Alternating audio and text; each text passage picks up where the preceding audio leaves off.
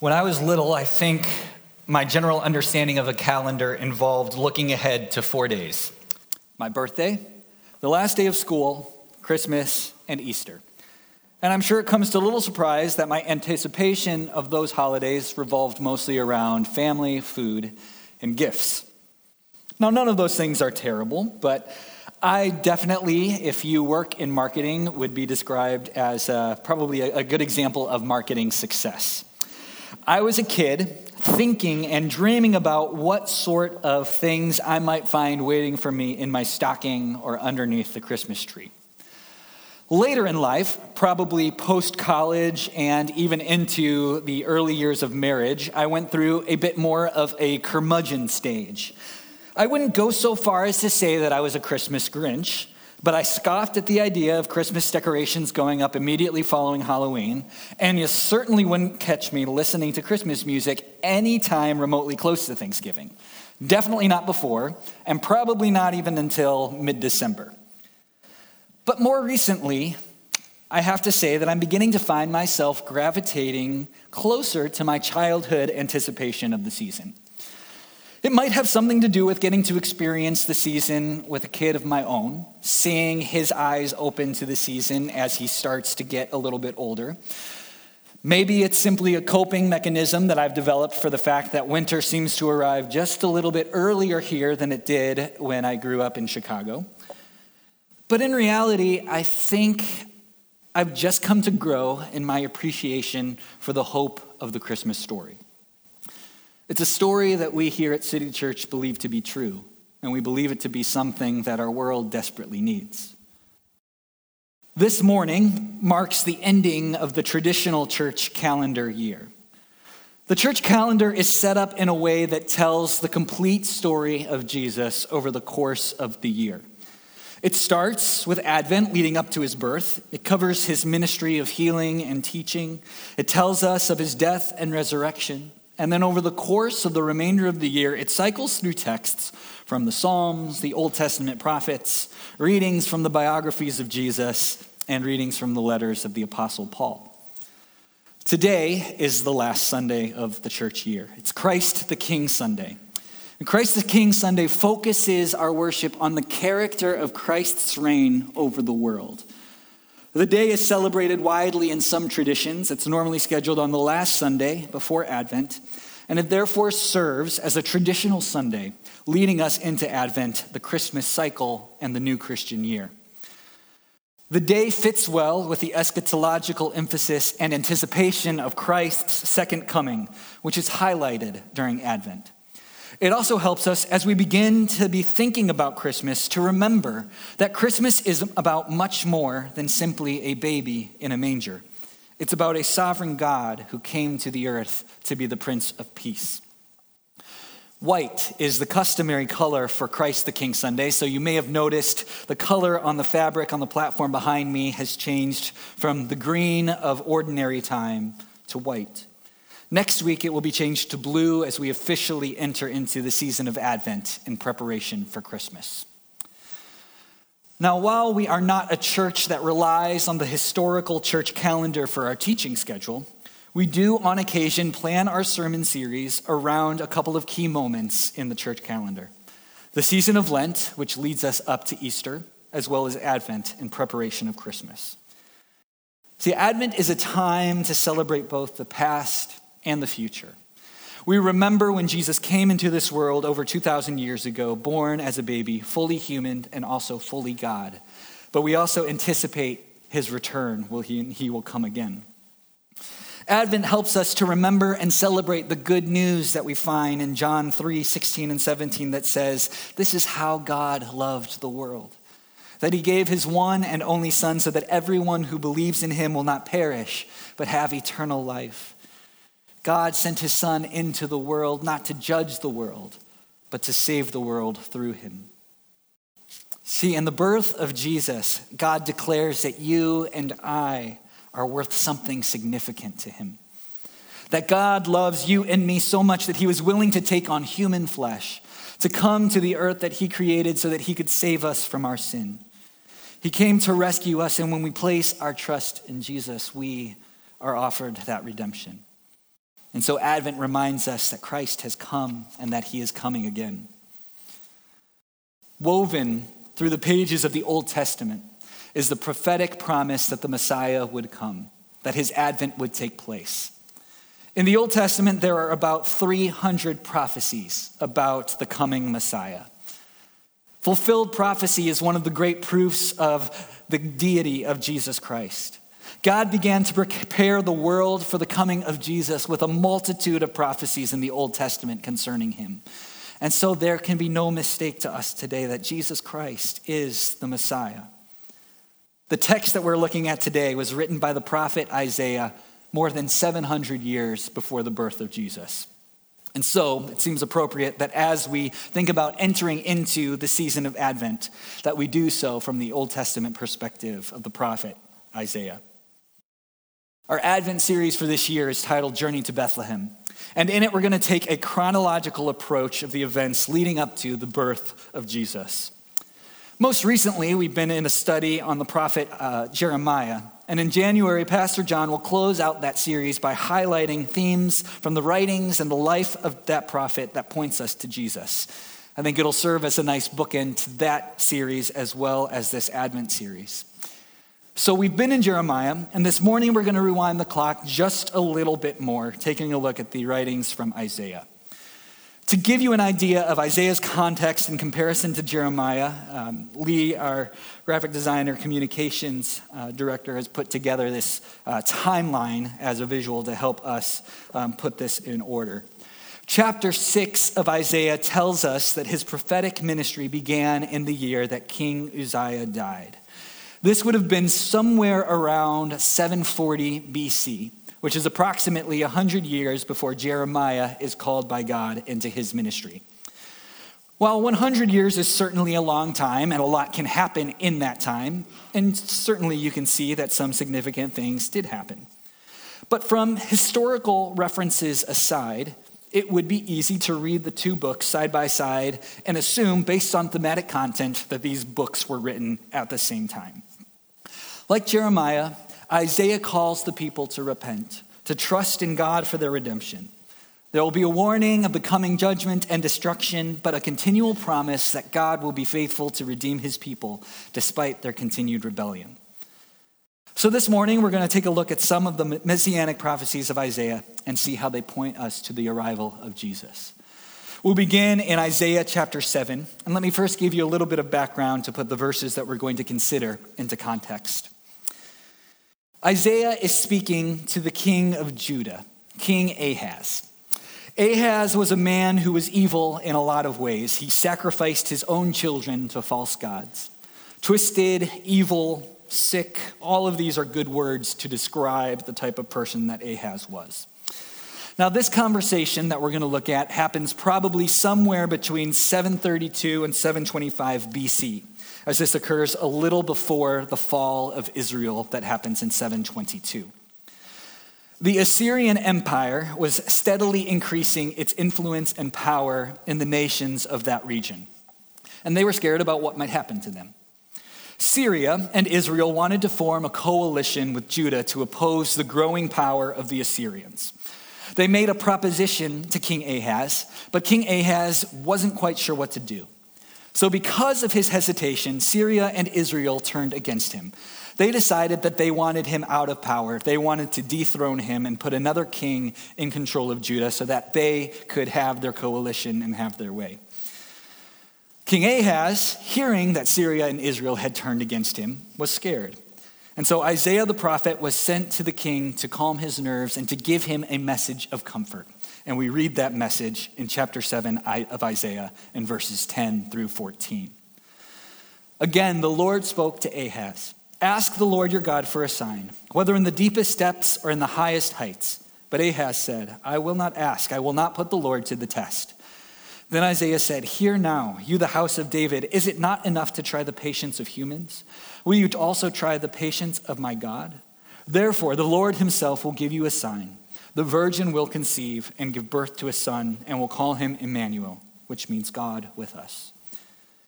See, Isaiah said to Ahaz, Trust in God, give everything into his hands, and you will be all right. God will look after you, he will take care of you. Isaiah commanded Ahaz to test God, to ask God to prove this message was from him by asking God to confirm it with a sign. But Ahaz, in his pride and stubbornness, refused and went his own way. Ahaz trusted in his own wisdom, and he decided that it would be better to use men. Ahaz made a treaty with another nation. He made a covenant with the enemy, the king of Assyria.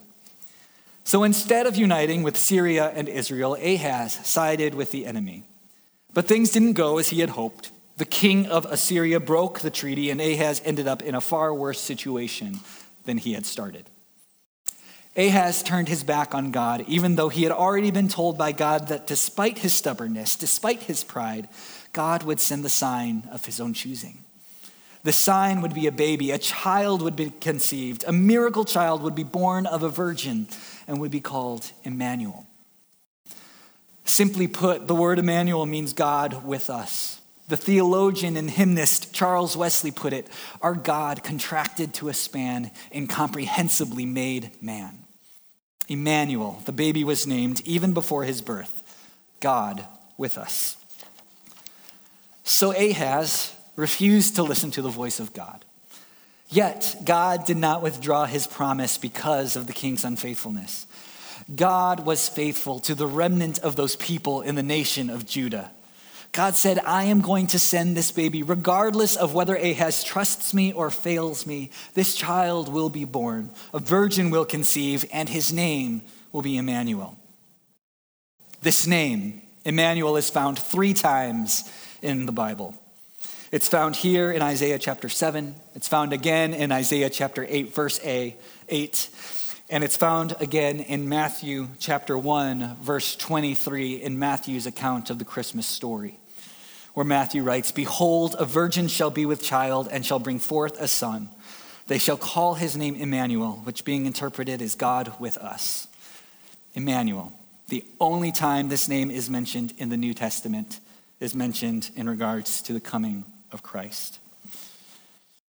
And so, this meaning, God with us, tells us that God is not just looking after us, that God doesn't just have his hand on us and his care for us, but God, within the birth of this child, his very presence has come to dwell with us. The second spot in Isaiah that we're going to take a look at this morning is Isaiah chapter 9. If you're familiar with the classical piece, Handel's Messiah, you would certainly find this text familiar. Isaiah chapter 9, verses 6 and 7. For to us a child is born, to us a son is given, and the government will be on his shoulders. And he will be called Wonderful Counselor, Mighty God, Everlasting Father, Prince of Peace. Of the greatness of his government and peace there will be no end. He will reign on David's throne and over his kingdom, establishing and upholding it with justice and righteousness from that time on and forever.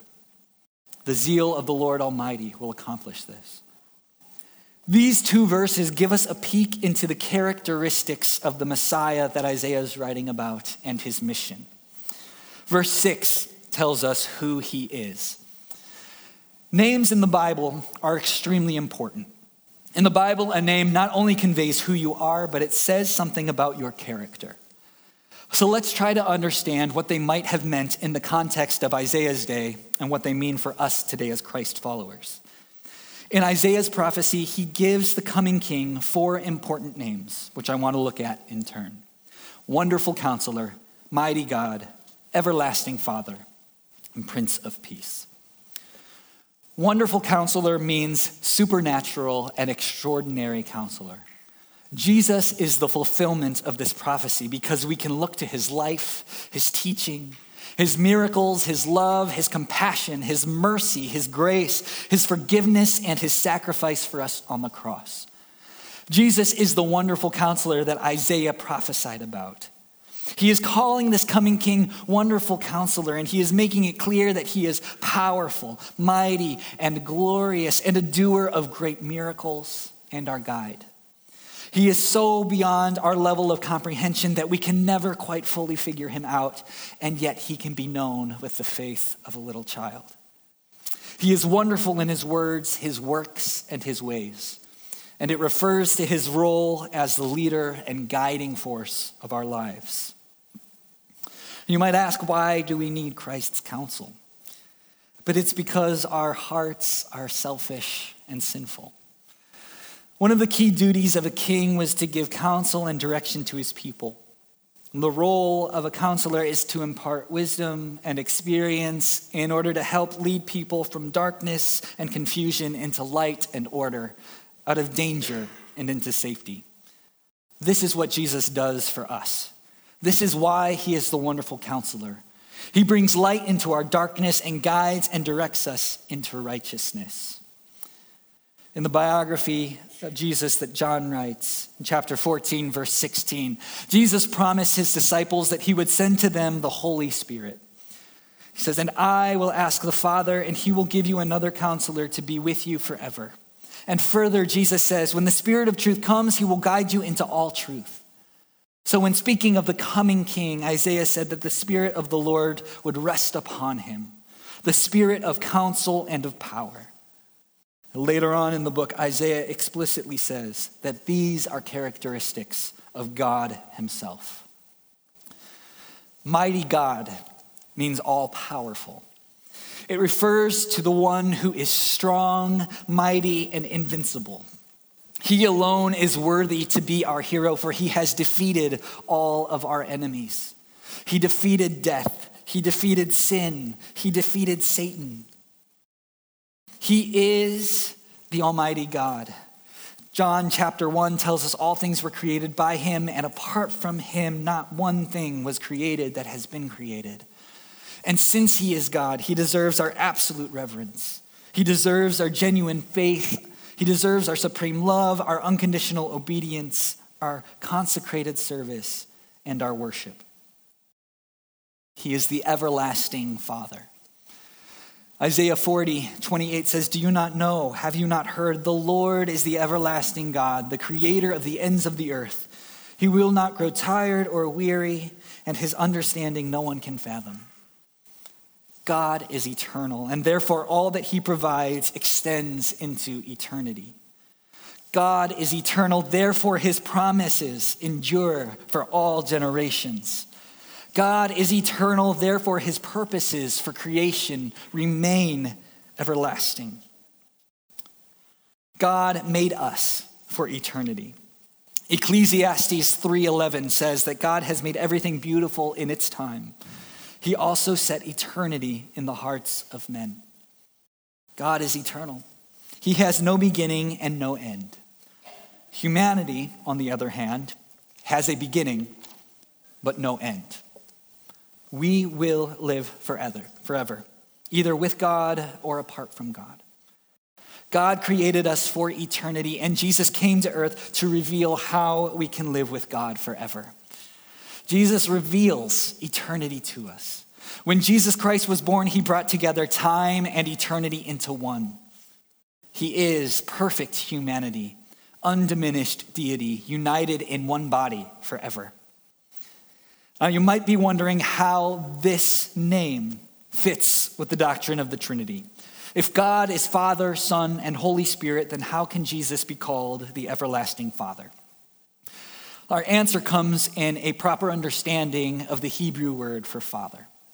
The Old Testament Jewish reader reading Isaiah 9, 6 through 7 would understand that the use of the word Father would mean originator of or author of. So when the people, so when the prophet Isaiah uses this term, everlasting father, he is meaning the father of that which is everlasting, the father of that which is eternal. So we see that Jesus Christ is the father, the originator of eternity. He is everlasting. The fourth name given to the Lord Jesus is Prince of Peace. Peace can mean different things to different people. This would not be the case for the Old Testament Jewish reader. To him, the word peace, or shalom, meant far more than silence or absence of conflict. They would view peace as a living, vibrant thing made for thriving and the well being of humanity. True peace doesn't have to do with the situation on the outside, but it has to do with the condition on the inside. A person can be at peace no matter what the situation, no matter what the circumstances are. And this is possible because Jesus Christ is the Prince of Peace, and he will rule his kingdom in peace. So, verse 6 gives us these characteristics, and verse 7 reminds us of his mission. See, Jesus was God in human flesh. We know that when Jesus was born in Bethlehem that God stepped out of eternity and entered into time. We know that Jesus was a great teacher, a healer and miracle worker. That Jesus came to the earth to die for our sins on the cross. We know that he rose again from the dead and ascended back to heaven to make intercession for his people and to prepare a place for us there. We know that all justice, peace, and perfect judgment have not been delivered to this earth, but that those things are coming. That is his mission. When Jesus comes to rule the earth as king, the world will be dominated by his peace, by his justice, and his perfect judgment.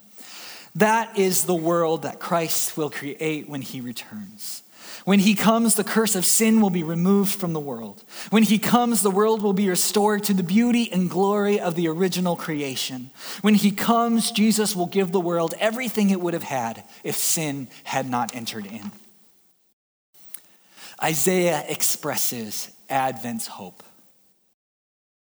And so, Advent is a good time that, to remember that Jesus, as he promised, is coming again to bring those things.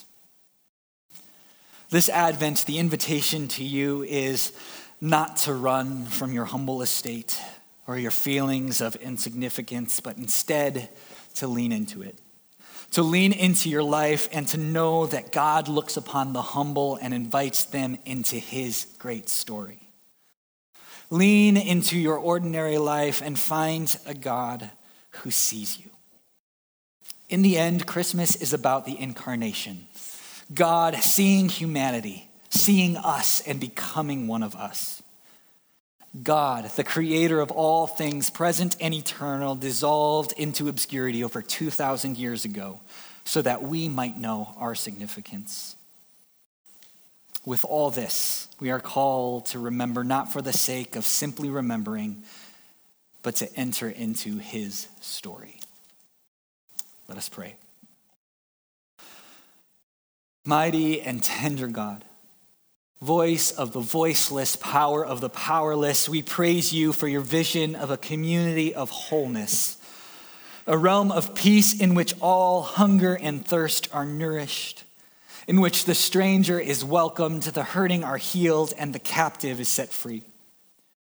Guide us by your truth and love until we and all your people make manifest your reign of justice and compassion.